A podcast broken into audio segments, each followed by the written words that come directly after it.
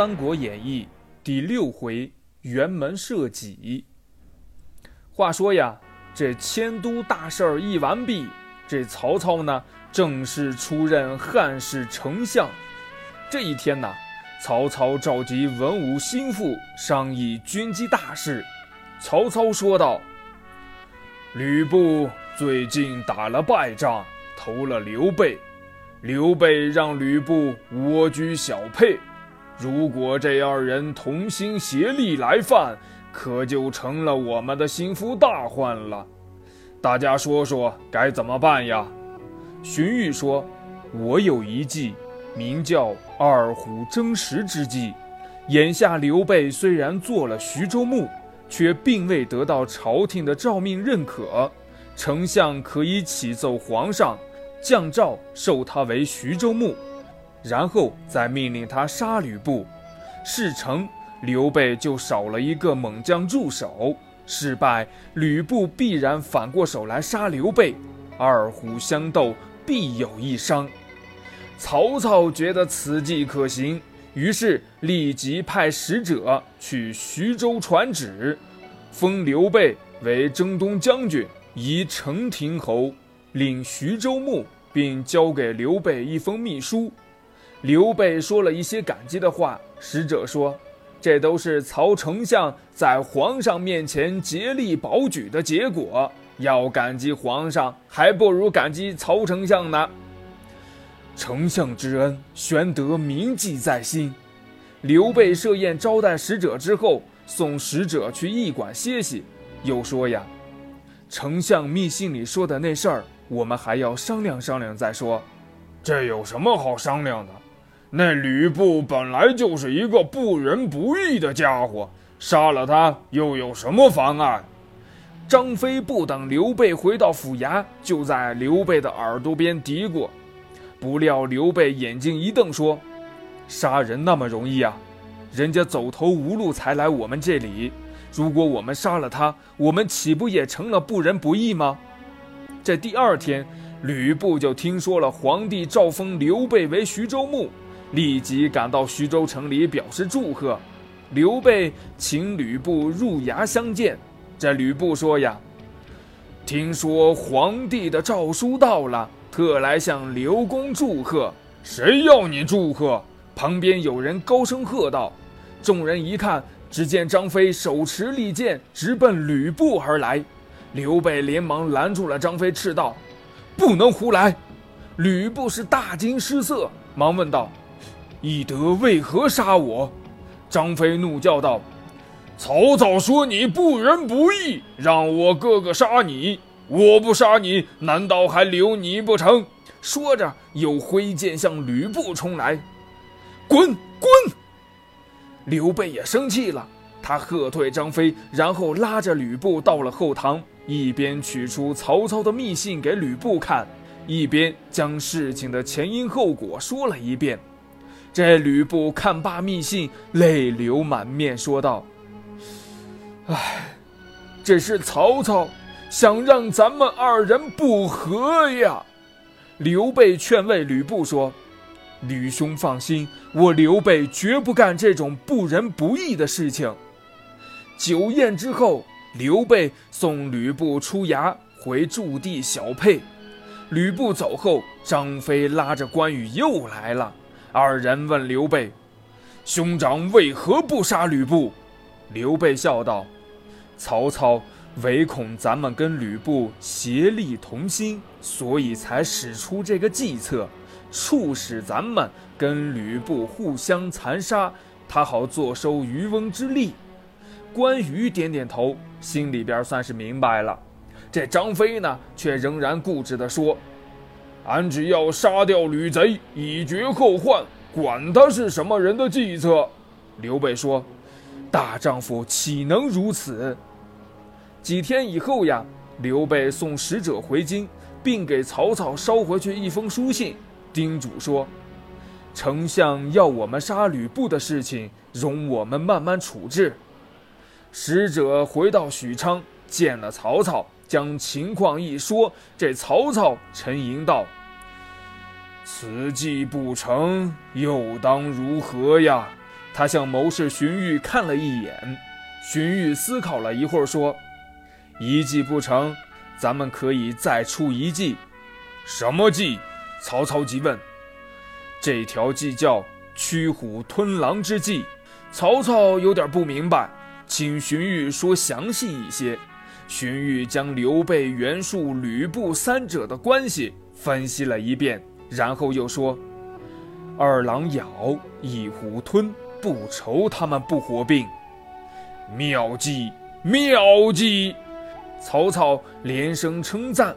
说罢，立即派人到袁术那里散布刘备要去攻打他的谣言，又以皇帝的名义发诏给刘备，让他出兵讨伐袁术。果然呀，这袁术就信以为真了。刘备也率兵南下，双方的兵马在虚赤对峙。袁术的上将纪灵率兵挑战，关羽应战，二将刀对刀，在阵前战了三十多个回合。纪灵有些怯阵，回马请副将出战。关羽一刀斩杀了那个副将，袁军退回营寨，刘军也屯兵休战。可谁知，正在这个时候，留守徐州的张飞却因为醉酒打人，丢了徐州。事情呀。是这样的，刘备率兵出征之前，严令张飞不准喝酒误事。等刘备和关羽走后，张飞向众留守官员说：“为了明日戒酒，今天先来一个一醉方休。谁不喝酒呀？这张飞就打谁。结果呢，所有的人都喝了一个酩酊大醉。”只有挨了打的曹豹没有醉，连夜派人出城，找到了自己的女婿吕布，将情况一说。这吕布呢，率兵连夜夺了徐州。张飞逃到须赤，见了刘备，将情况说了一遍。众人都大惊失色。刘备却说：“徐州本不是咱的，得之不足喜，失之不足忧。只要三弟活着出来，就是好事儿。”关羽问张飞：“两位嫂嫂在什么地方？”张飞脸上立刻就红了，羞愧道：“呃，嫂嫂现在城里了。”关羽怒声斥责说：“当初你争着抢着要留守，那时你说什么了？兄长又叮嘱你什么了？啊？如今不但丢了城池，连嫂嫂也陷在城里了。”还有脸来见兄长？听了这话，张飞也无地自容，拔出利剑就要自刎。刘备见状，立即抱住张飞，劝慰他说：“古人有言，兄弟如手足，妻子如衣服。衣服破了尚可缝补，手足断了就不能接上了。我们兄弟三人桃园结义，情同手足，不求同年同月同日生，但愿同年同月同日死。”三弟一时之误，怎么能就弃生捐命呢？我思量着，吕布见了你嫂嫂，不会加害的，别忧虑他们了。关羽和张飞听罢了，都十分的动情。此时呀，刘备正走投无路，进退两难。这一天呢，忽报吕布派人来请刘备等回徐州，让他们驻兵小沛。刘备和关羽、张飞三人商量。关羽和张飞都心存疑虑。刘备说：“快整顿兵马，回小沛屯驻再说。”人马来到了徐州，吕布先将刘备的二位夫人送出城外迎接。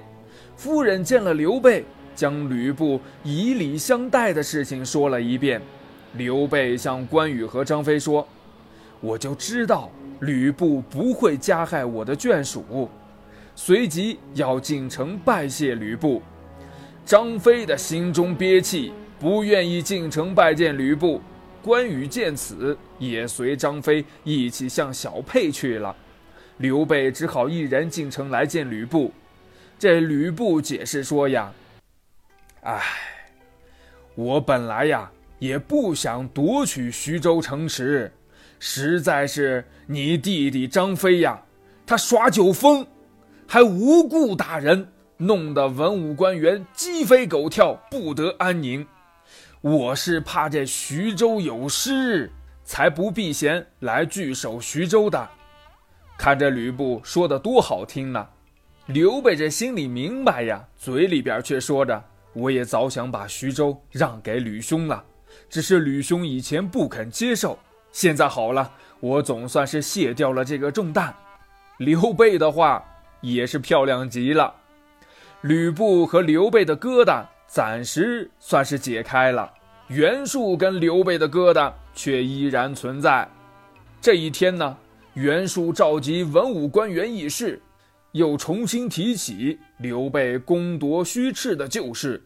长史杨大将说：“此仇不报，难以立誓。现在刘备蜗居小沛，可以派兵征讨。”杨大将虽名为大将。其实呀，是一个文官首领。袁术问：“大将，你有什么良策？”大将说：“欲攻刘备，先安吕布。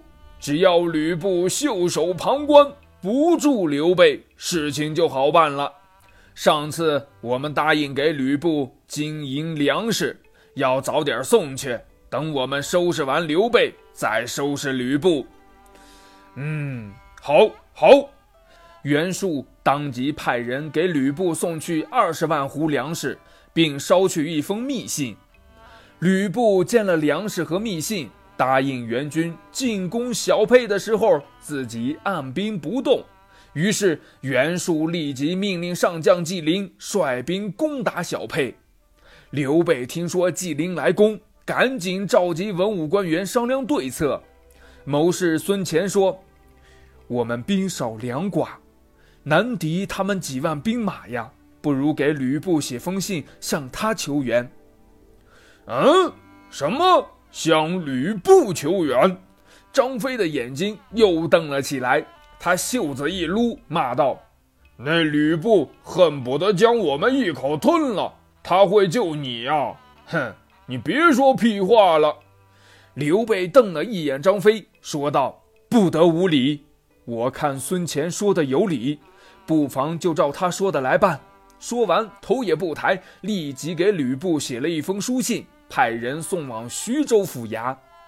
吕布接过书信一看，得了，这事情可难办了。